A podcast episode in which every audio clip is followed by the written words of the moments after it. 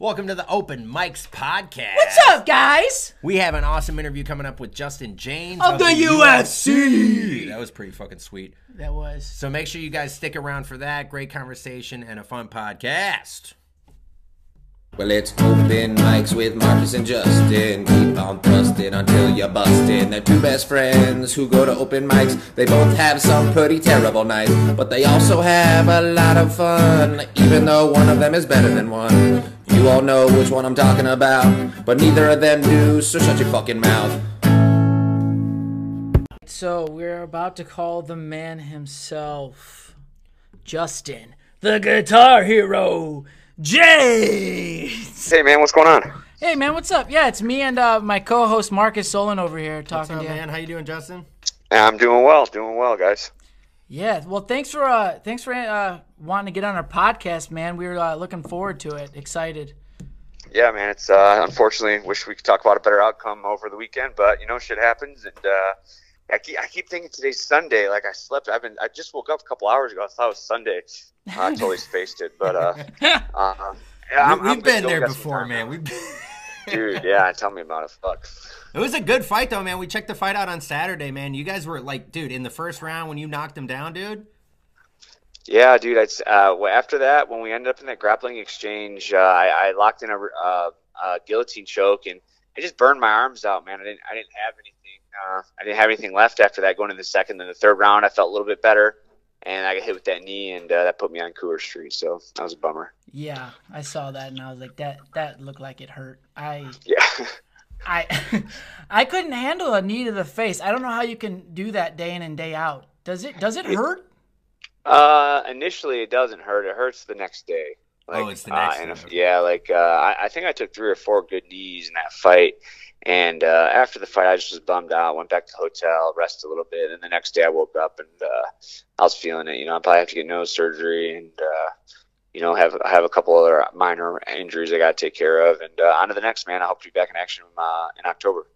Okay. Yeah, we hope so. Yeah, man, dude. That was, and I was watching it and I looked up. So the past 3 fights you had before that, you got first round knockouts, right? Yeah. Yeah, and I was just checking out some interviews you had done on Twitter, and you were talking about like your mentality going into every fight is you want to knock them out. You just want to straight up get a knockout, man. I just appreciated that, man, because I was like, dude, that's what it's all about, dude. You got to have that attitude, because otherwise, you know, I just feel like you're not going to get very far. You know, you got to have that killer instinct.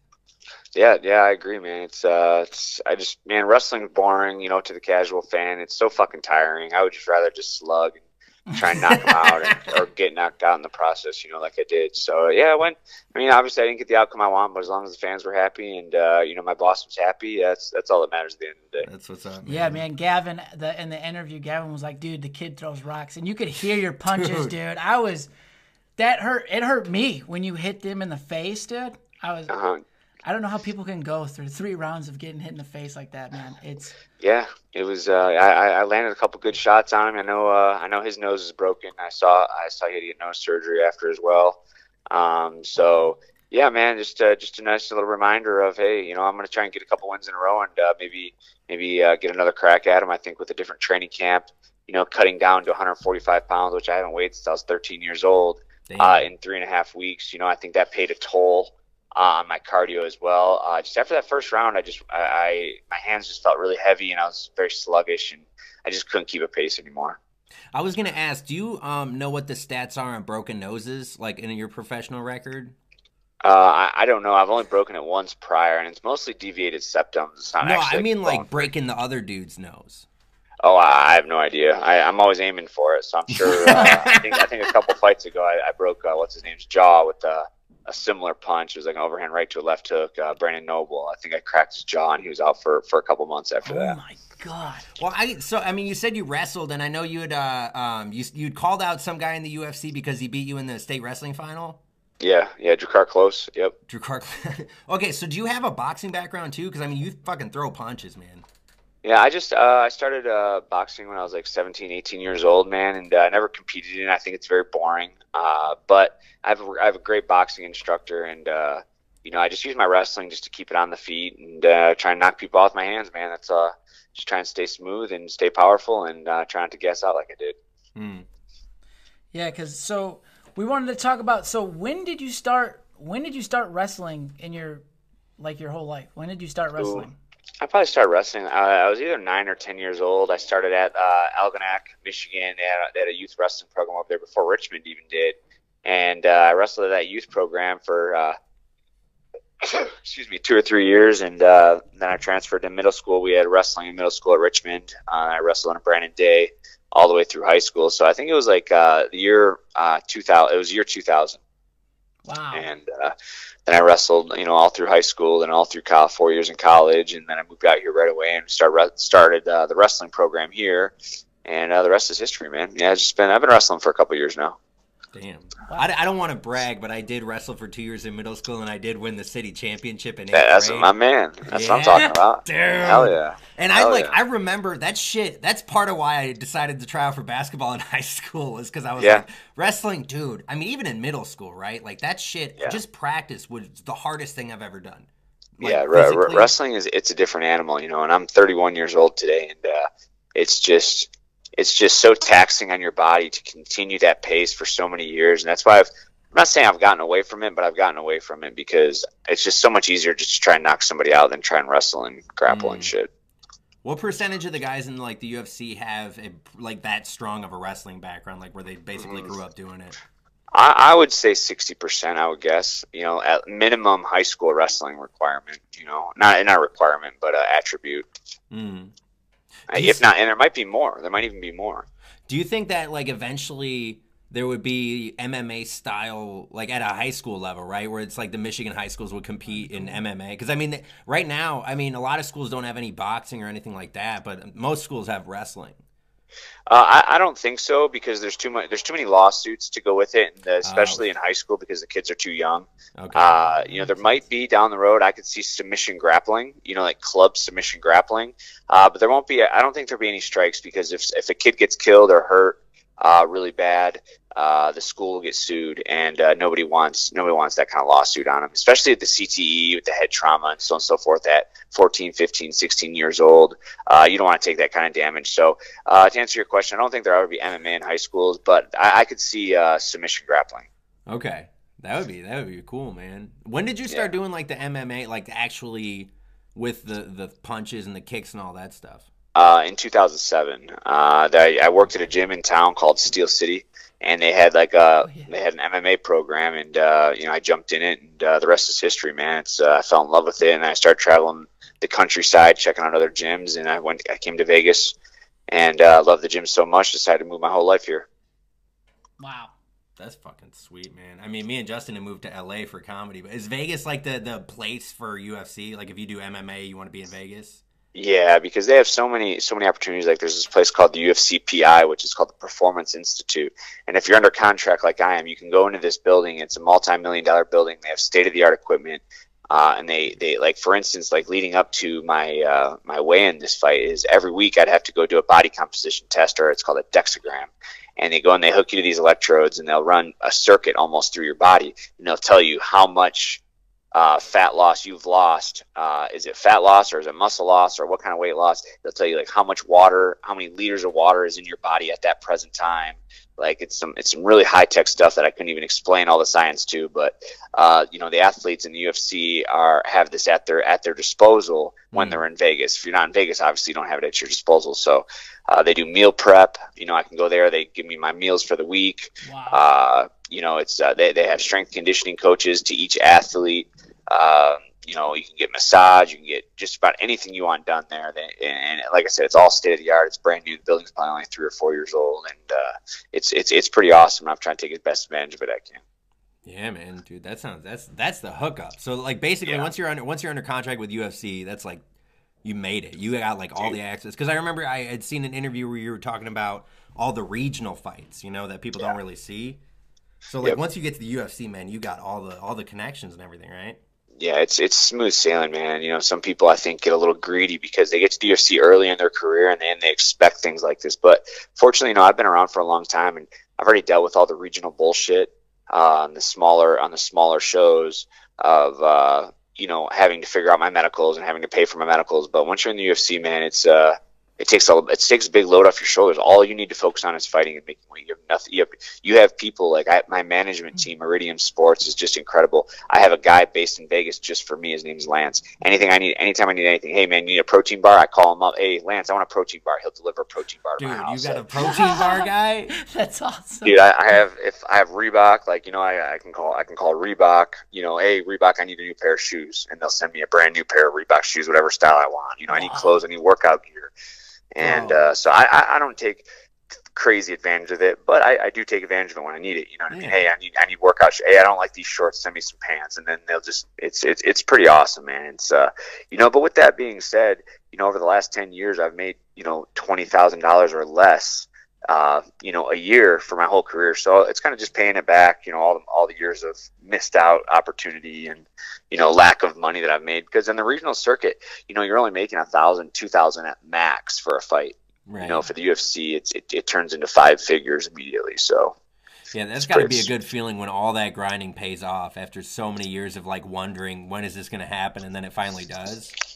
And it happened unexpected too. And you know, I'm very lucky, and you know, but you know, like they say, I create my own luck, man. I put myself in the right situation time and time again. Eventually, something has to give. And, took a little longer than I wanted it to, but you know, I'm here now and I'm here to stay. And you know, hats off to Gavin Tucker. You know, he's a fucking tough dude, and I wish him the best in his career. And you know, the best thing for me is, you know, get a couple wins under my belt and fight him again, man, because it's an exciting fight. It's a, you know, I'm bummed that I lost, but I'm happy that, you know, I've got a lot of love and it wasn't a boring fight. Like I tried to take his head off, you know, with everything I could, and he tried to take mine off, and it was a lot of fun. Yeah, it was a great fight. Yeah, but when you go with when you get to the UFC, do you sign a contract for a certain amount of years or a certain amount of fights, or like is it just a one fight deal thing?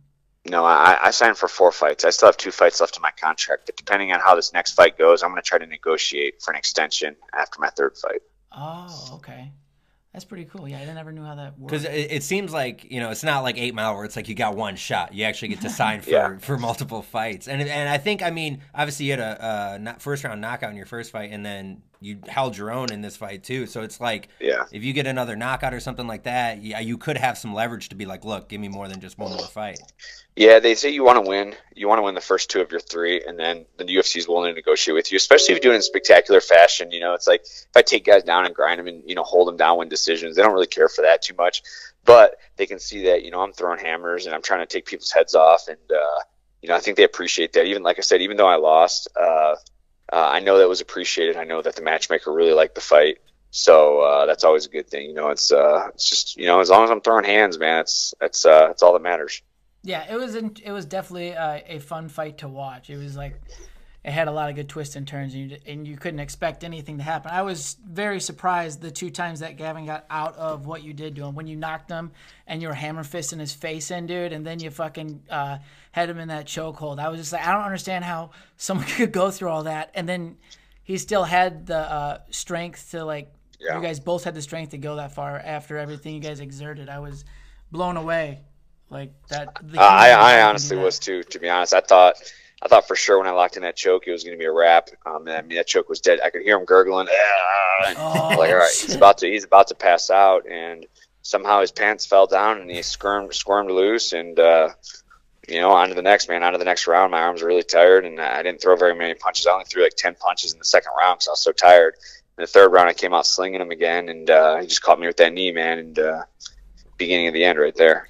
Yeah, dude, those sneaky Canadians, man, pulling their shorts down and getting out of shit, dude, bro. Yeah, that's what I'm saying, shit. Sorry. Hey, you fucking repped America good, though. You got some clean shots on that Canadian. But, no, I mean, he was, dude, he was doing a lot of those kicks, man. Does he have, like, a kickboxing background or?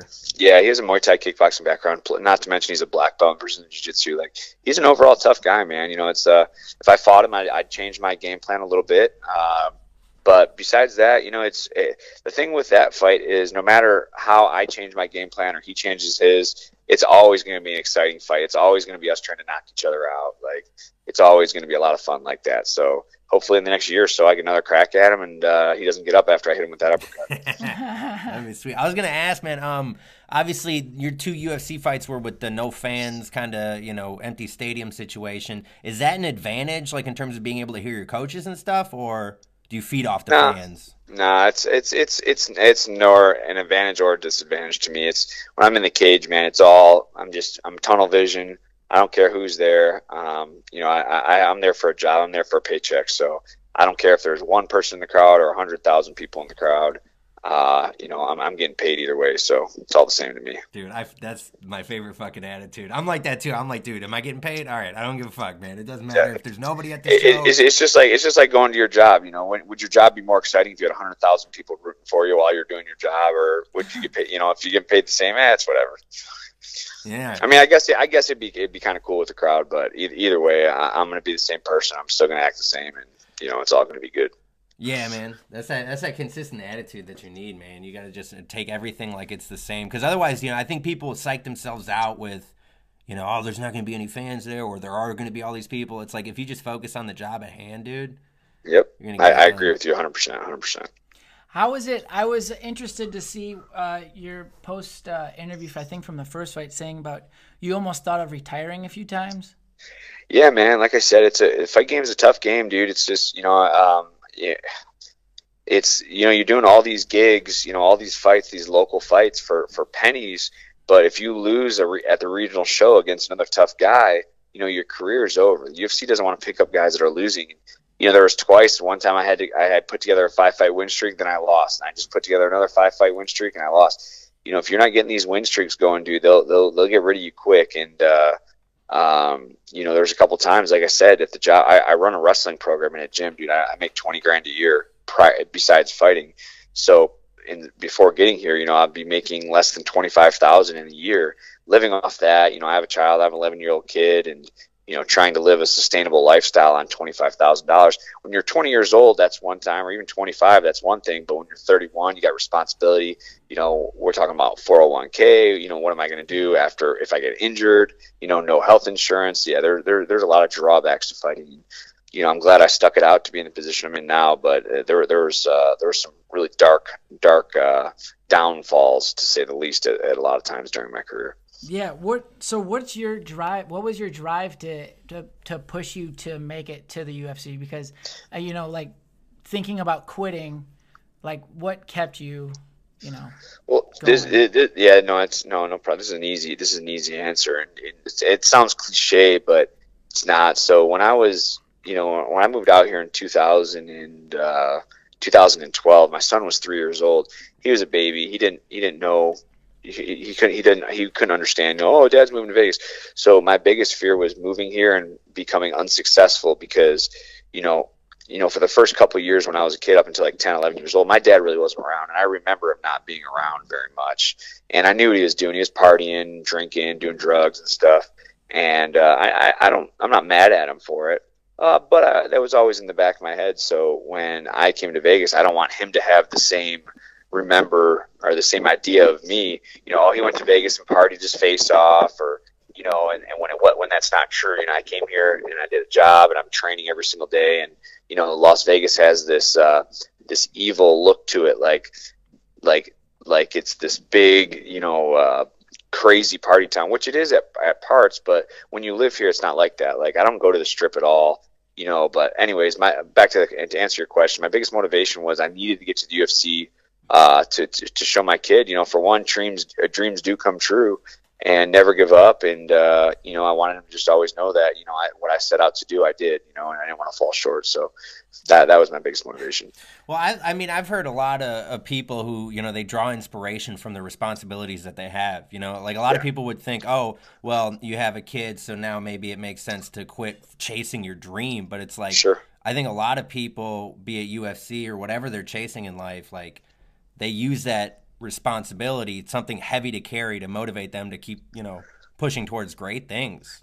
Sure. And to go back to what you said is, yeah, that was a factor as well. It's like, you know, you can play both sides. There's a yin and a yang to that. That can be your motivation to keep going, or it can be the motivation and the reasoning for you quitting.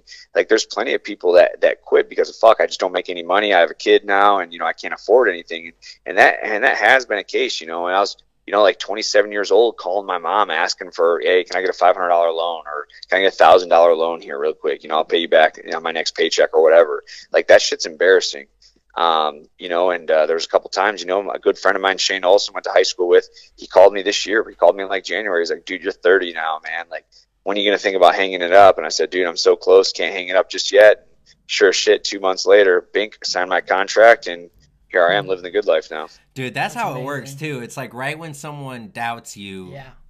You're like, I feel like as soon as someone comes up to you and doubts you or tells you or tries to implant that doubt on you, that just means you're that much closer. You're like sure. right around the corner from whatever it is you need to get you to the next level, man. And Shane is just the first person I think about it. And I don't think it wasn't ill intent. I think he was genuinely looking out for me because he knows the living condition, and Jake Boyce being another one, good friend of mine.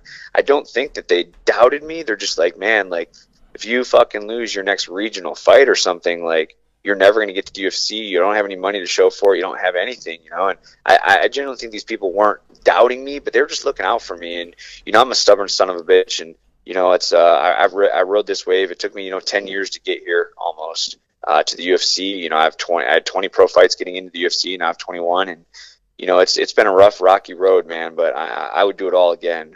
To have the feeling I did in June, and even to have the feeling I just had the other night. Yeah, I'm bummed I lost. I fucking hate losing, but it is what it is. It's a sport, man. And the thing about MMA is we can always come back as long as we're not injured. And I'm hurt. I'm not injured, so I'm ready to go. And I talked to my manager. We're already lining up opponents.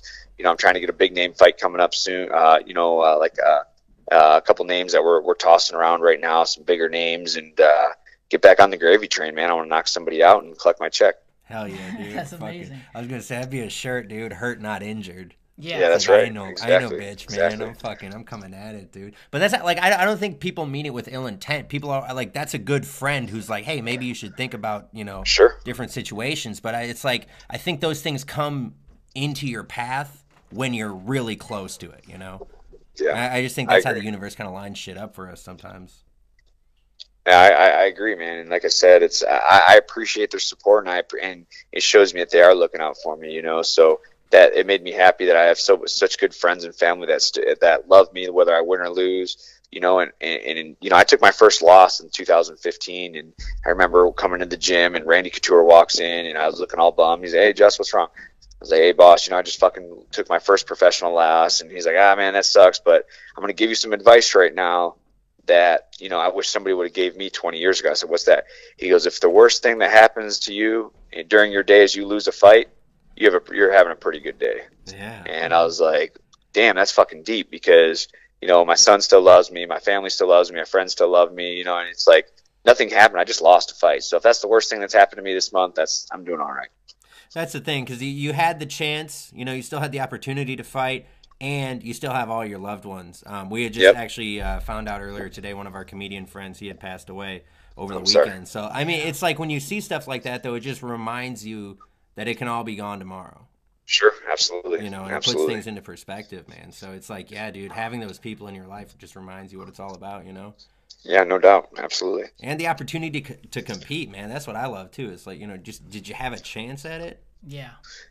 Yeah, it's I had my chance, and I'm not gonna even say I blew my chance, because I gave it everything I had, man. That's all I can ask. There's been times where I've lost and I really regret, like, oh, I should have done this different, I should have done that different, but this time I don't, man. I did everything I could, and given the time, I lost 34 pounds in 3.5 weeks to make weight for this fight. Yeah, I did everything I could, right, and it was fucking tough. Damn. What's your diet? Like, what kind of weight loss program are you on? Dude, it was fucking terrible. So I was in Michigan. I was at Hamlin Pub with my parents, and my manager called. He's like, "Hey, you want a quick turnaround? Like, we got this guy in 3.5 weeks." I checked the scales, 178 pounds.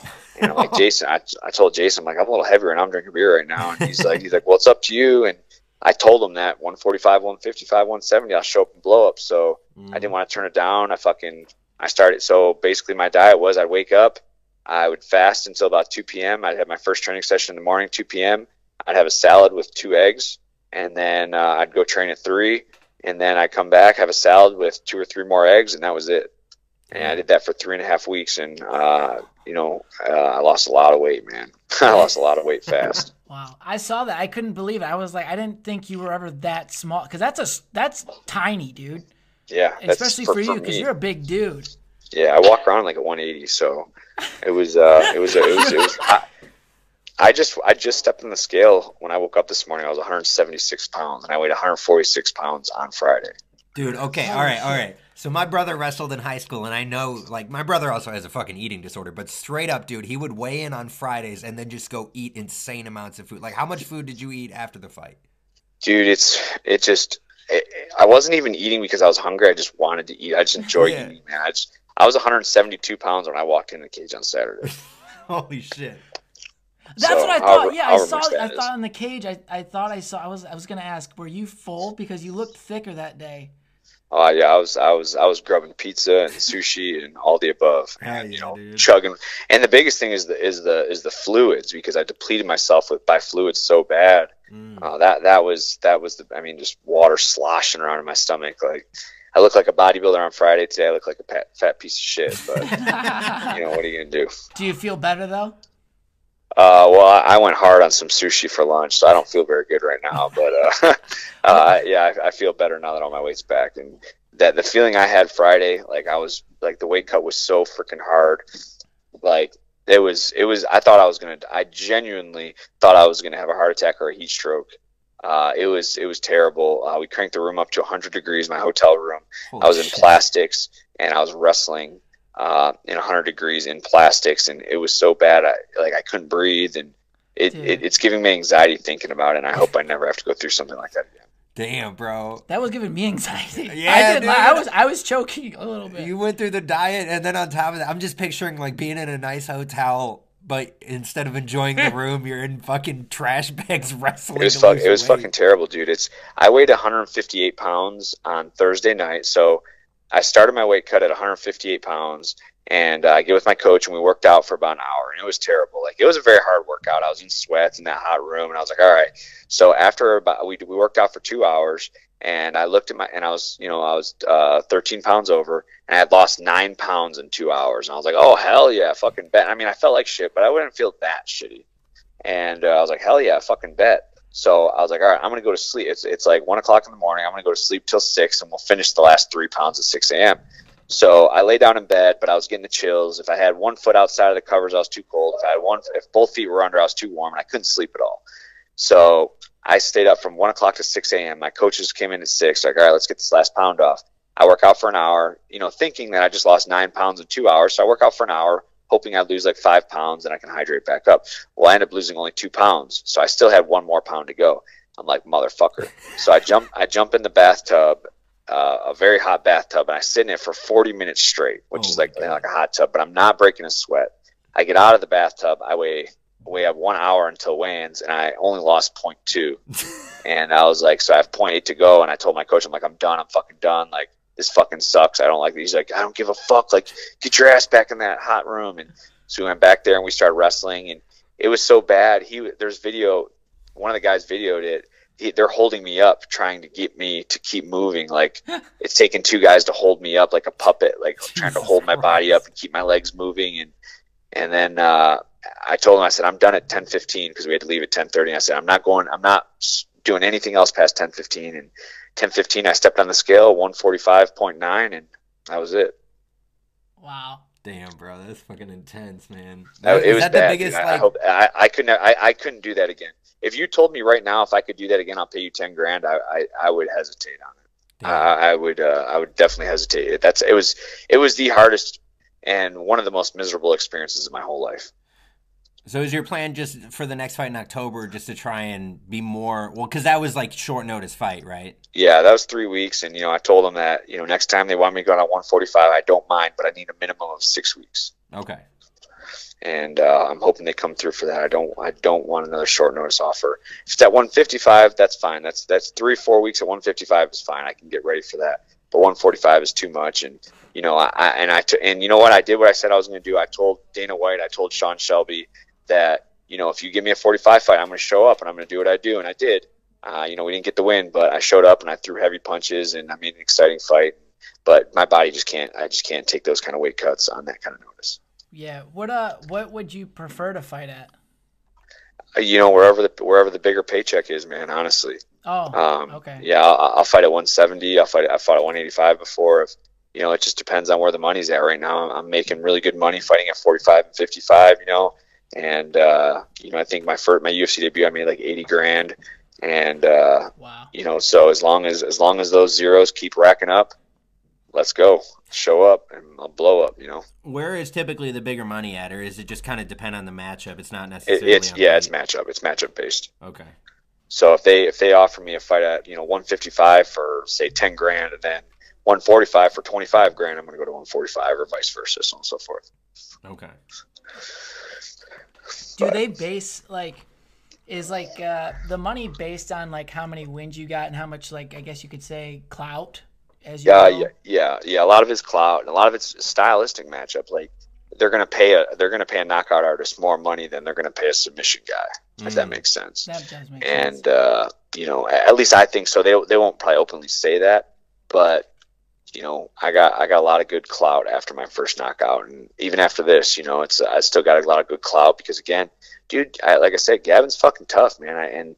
I never take anything away from my opponents because I know how hard they work to get to where they are, and I know how hard I worked to get to where I am. And for someone to step in the ring and beat me after everything I did right, you know, hats off to him, man. So I hope he racks up a couple more wins and gets in the top 15, and I can meet him there and knock him out next time.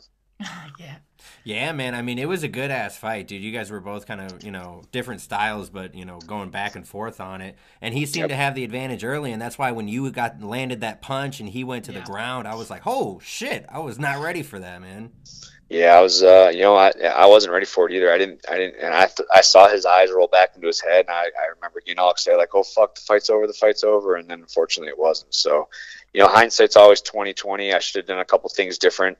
Instead of jumping into his guard and trying to grapple with him, I probably just should have postured over top of him and try to do some more damage with my feet and with my elbows and my hands. But like I said, hindsight's 20/20, man, and we can always, you know, the whole world would be a lot different if we could all, you know, go back on our what ifs. But, you know, just, you know, learn and on to the next.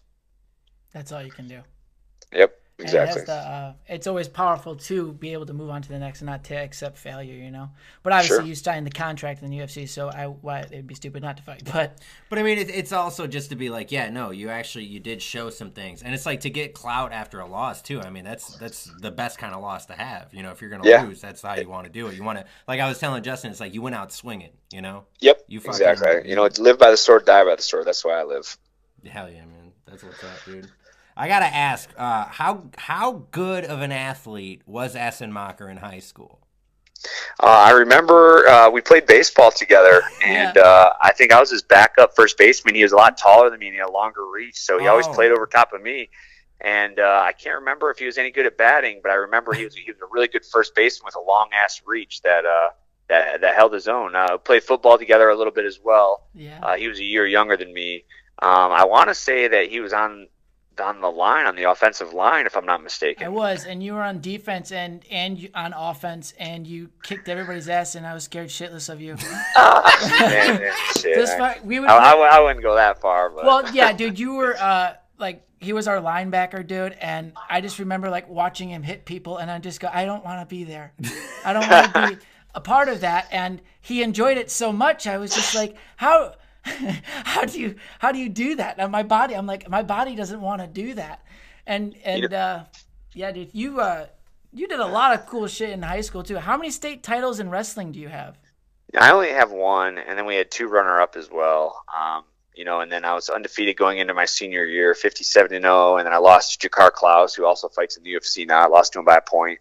Damn. And that's one of the guys I was calling out the other day. But, yeah, I don't know, man. It's ever since I was little, I always like to hurt people. And it's not like I want to hurt innocent people. It's like I want a competition. You know, even in wrestling matches, I love slamming people and trying to hurt them. But, I mean, not like out of competition. It's not like I want to go to a bar and pick a bar fight. I've been in a couple bar fights before. But, yeah, it was always – I just like the aggressive – I just like aggressive-natured sports. And, yeah, man, I played 1 year college football. I wrestled 4 years in college. And, you know, it's now I am where I am, man. So I wouldn't change my story for anything.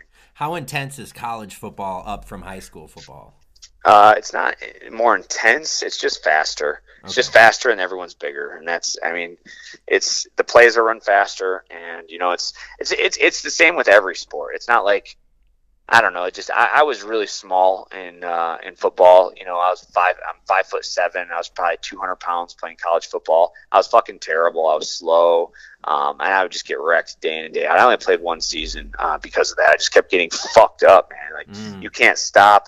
You know, stopping a halfback, you know, coming up the middle at a full sprint, you know, because I was a safety in college. Okay. I just was getting my bell rung too much, and, you know, I need to save some brain cells for fighting. So I only played one semester.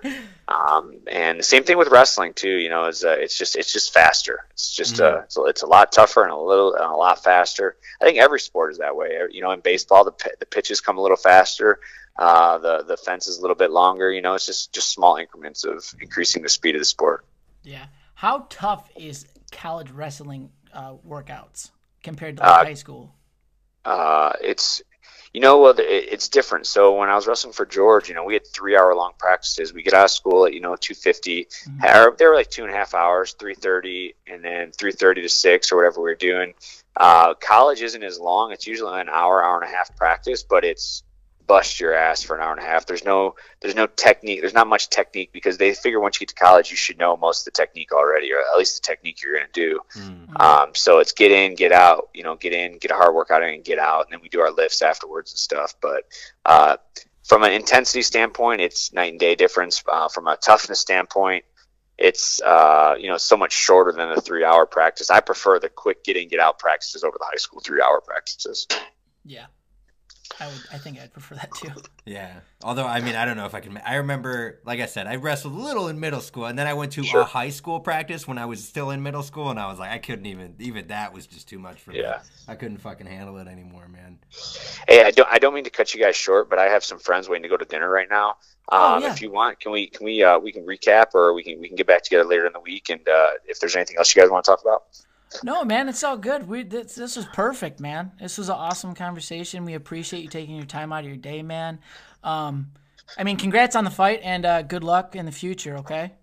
Hey, thanks, man. I really appreciate it. Like, if you guys ever want to chop it up, or, you know, before fights, after fights, dude, I'm your huckleberry. Just give me a call. Heard. Hell yeah, man. Heard, man. We'll definitely do that. All right, man. Sounds good, guys. I'll talk to you soon. Justin. Bye. All right.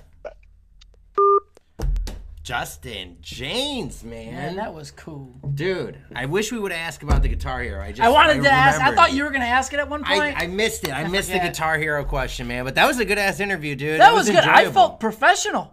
I mean, I didn't say much, but it was a good conversation. It was, man. On all ends. Yeah, man. It was just interesting to hear how he's like, I'm gonna fucking knock a guy out.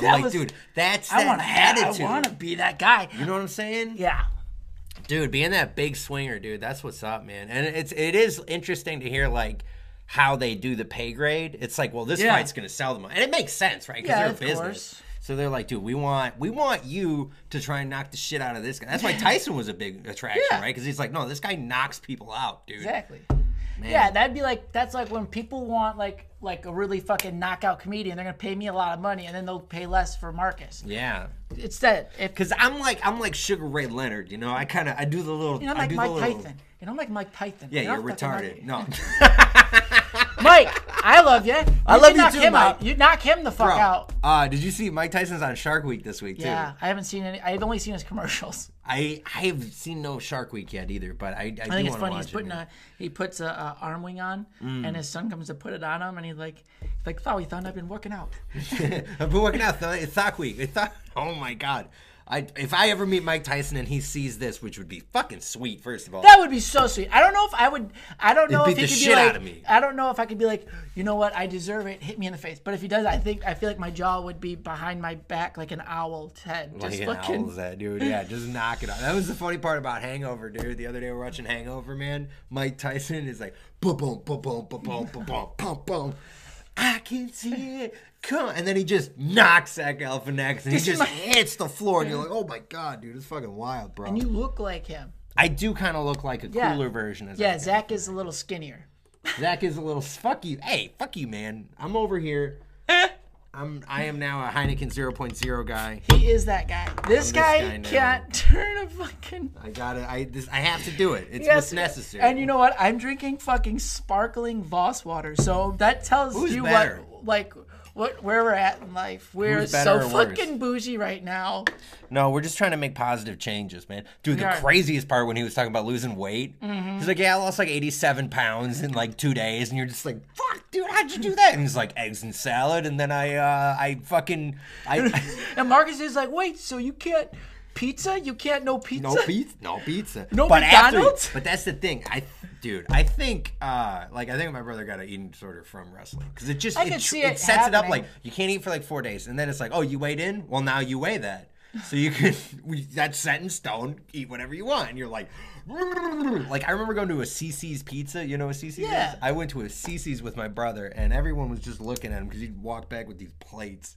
Just all the pizza. Sometimes it's like you gotta tell that guy when you're just like, come on, really? You're gonna eat all that? And then the sad thing is, and you look over and he ate all of it. All the crust, and he's still in better shape. But watching it, it was funny. It was funny, man. And then he'd throw it up.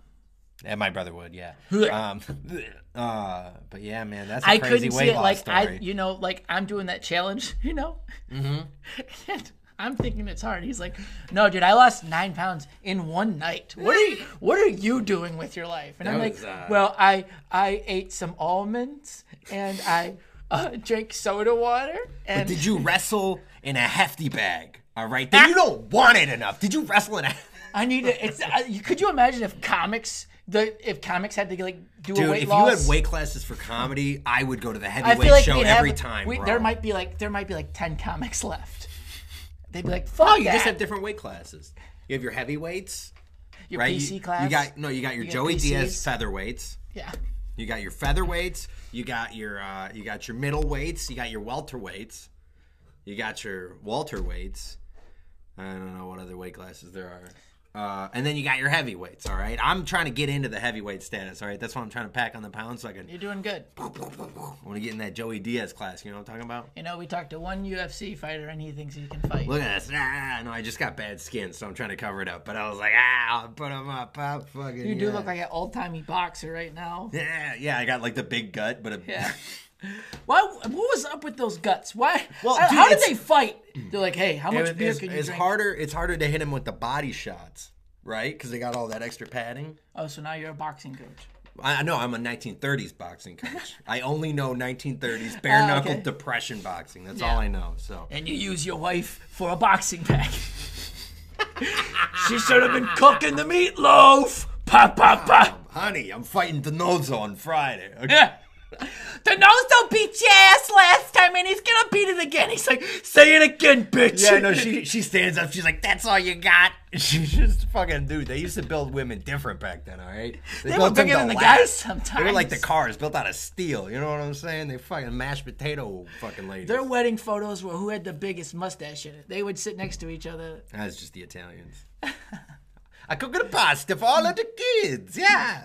Fucking shit, dude. That was fun, though. I'm glad we got to talk to him, man. And, you know, I wanted to see, like, are we going to talk about the fight at all? And he was like, yeah, man, let's fucking... Because that was a good fight. It was a great fight. It was a good fight. If you didn't see it, you should definitely go watch it. It's a great fight to watch. There's a lot of twists and turns, and that's not even just saying that.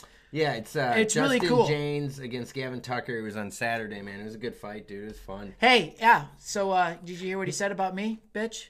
He said you started at first base over him because of your lanky ass. Oh, give it here. Yeah. Could catch it. I'm surprised you weren't catch it. I was also an ace pitcher. I was also a starting pitcher. I actually was a good hitter too. But you know the funny thing of politics, I got cut in varsity baseball because I wasn't liked.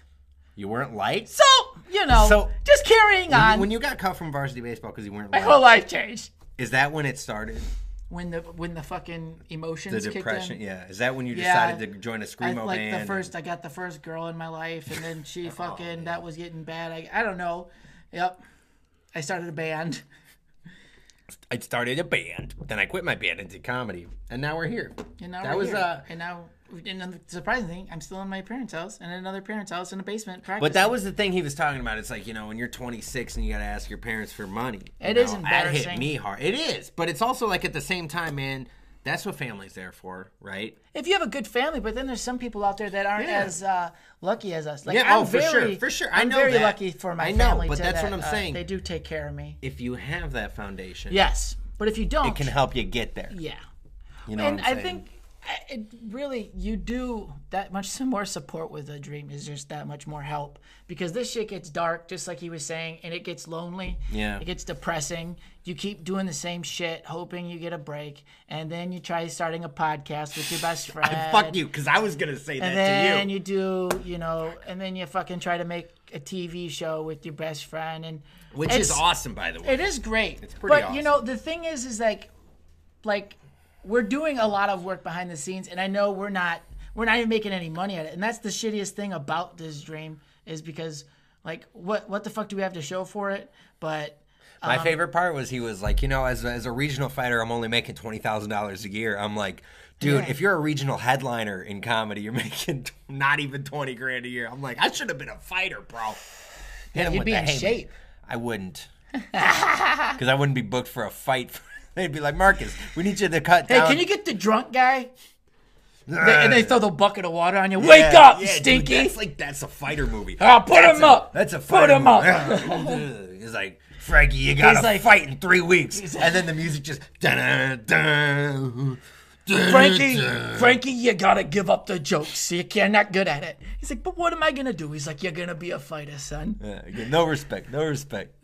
Nothing, no respect. They want me to fight. I'm like, no respect.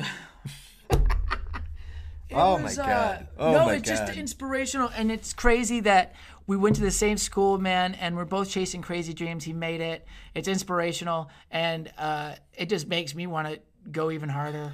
Yeah. So I salute him. Yeah, I salute Justin James. I salute you, because you also work hard and you're trying to make it happen out here. Thanks, man. And you're doing it, man. I thank you, man. We're trying. You know, I thought that's where you're going to jump in and plug my new podcast. Oh, I'm sorry. I didn't know it was okay. So it's a new thing. So if you guys didn't know, Marcus does love porn and capitalism.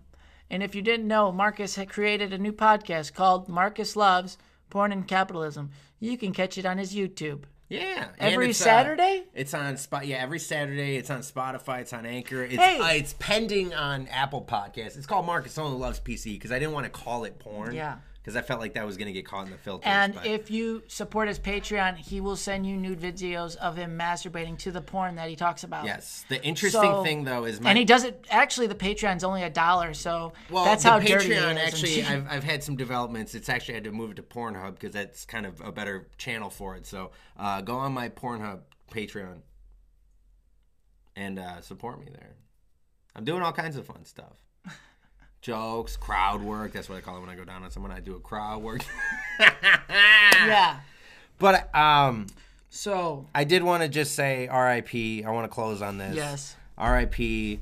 to Marco the Clown, Millennial the Clown. He's fucking Detroit podcasting entrepreneur, kind of a trailblazer in the Metro Detroit podcasting scene, especially for comedians. He was giving us an outlet to talk our shit and speak our stupid thoughts when we don't deserve the space, but he loved us that much. And if you don't know, he was the one of the co-founders of the Sitting Down with Standups podcast, which is a really fun podcast that focuses on local Metro Detroit comedians. We've both been honorary guests. It's like PBS for comedians, dude.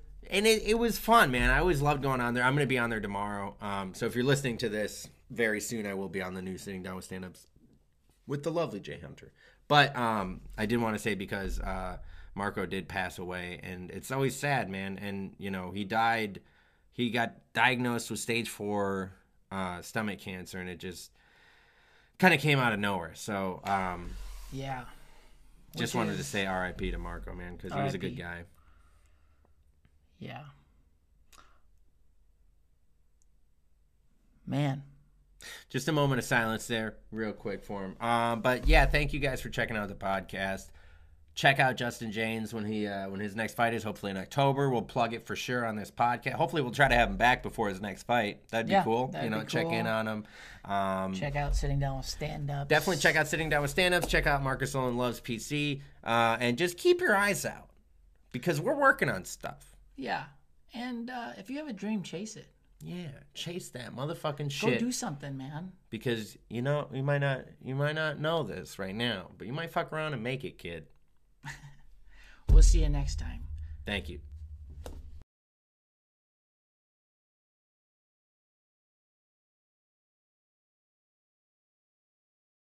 Well, it's open mics with Marcus and Justin. Keep on thrusting until you're busting. They're two best friends who go to open mics. They both have some pretty terrible nights, but they also have a lot of fun, even though one of them is better than one.